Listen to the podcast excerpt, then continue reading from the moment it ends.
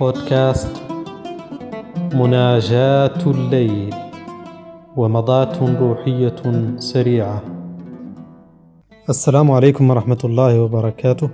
مرحبا بكم أيها المستمعون في هذا البودكاست الجديد من مناجاة الليل مع هذه الومضات الروحانية في هذا الشهر الكريم. الليلة سأحدثكم عن فضيلة أخرى جميلة ألا وهي فضيلة التغافل. أن تتغافل عما يسيء أن تتغافل من أجل الحب أن تتغافل من أجل دوام الود. فأن تقف لشخص ما حتى لو كان حبيبا أو قريبا كما يقولون تقف له على الواحدة تتسقط عثراته وتراقبه مراقبة من يحب أن يرى الأغلاط. فهذه من أسوأ الخصال. وهي تضرك أنت قبل أن تضر الغير لأنك لن تسامح الشخص.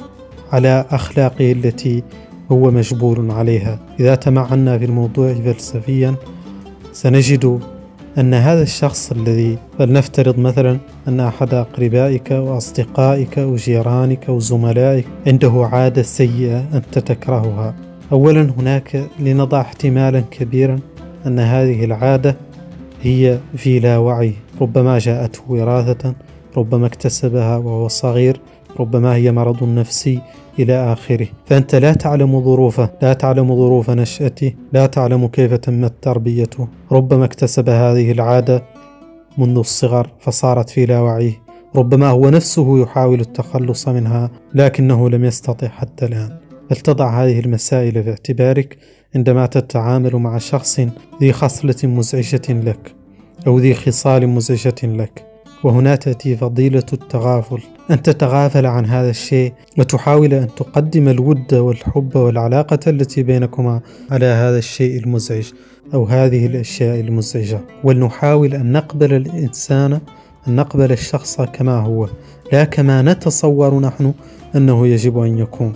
ولنضع أيضا في اعتبارنا أن تصوراتنا ليست كلاما منزلا. قد نكون نحن مخطئون وهو على حق في هذه القضية. وحتى لو افترضنا أننا محقون وأن هذا الشخص فيه هذه الخصال التي تزعجنا فلم لا نقدم حبه وعلاقتنا به وزمالته مثلا أو قرابته على هذه الأشياء؟ لم لا نقبله كما هو لا كما نتصور أنه يجب أن يكون. وهذه من علامات النضج. فإذا كان شخص ما مثلا قريبا أو زميلا أو صديقا فيه خصلة ما مزعجة لك. كان مثلا كثير الضحك مثلا أو أو حتى كان كذابا أو أو يكذب في بعض الأحيان ثم نبهته مرارا عليها. أليس من الأجدى أن تتغافل عنها؟ صونا لجهازك أنت العصبي وصونا أيضا لصداقتكما وعلاقتكما. أليس من المنطق أن تختار التغافل هنا؟ على أن تفسد علاقتكما؟ وتكدر على نفسك وعليه بكل مرة تذكره بأنه كذاب وتلقي عليه محاضرات في الكذب وغيره. ثم ألا يجوز أن تكون هذه الخصلة خارجة عن إرادته؟ ربما هو يعلم هذا ربما هو يجاهد ويحاول ولكن هذه الخصلة فيه ولا يمكنه التخلص منها وأنت تزيد الطين بالله كما قالوا. وقديما قيل نصف العقل في التغافل.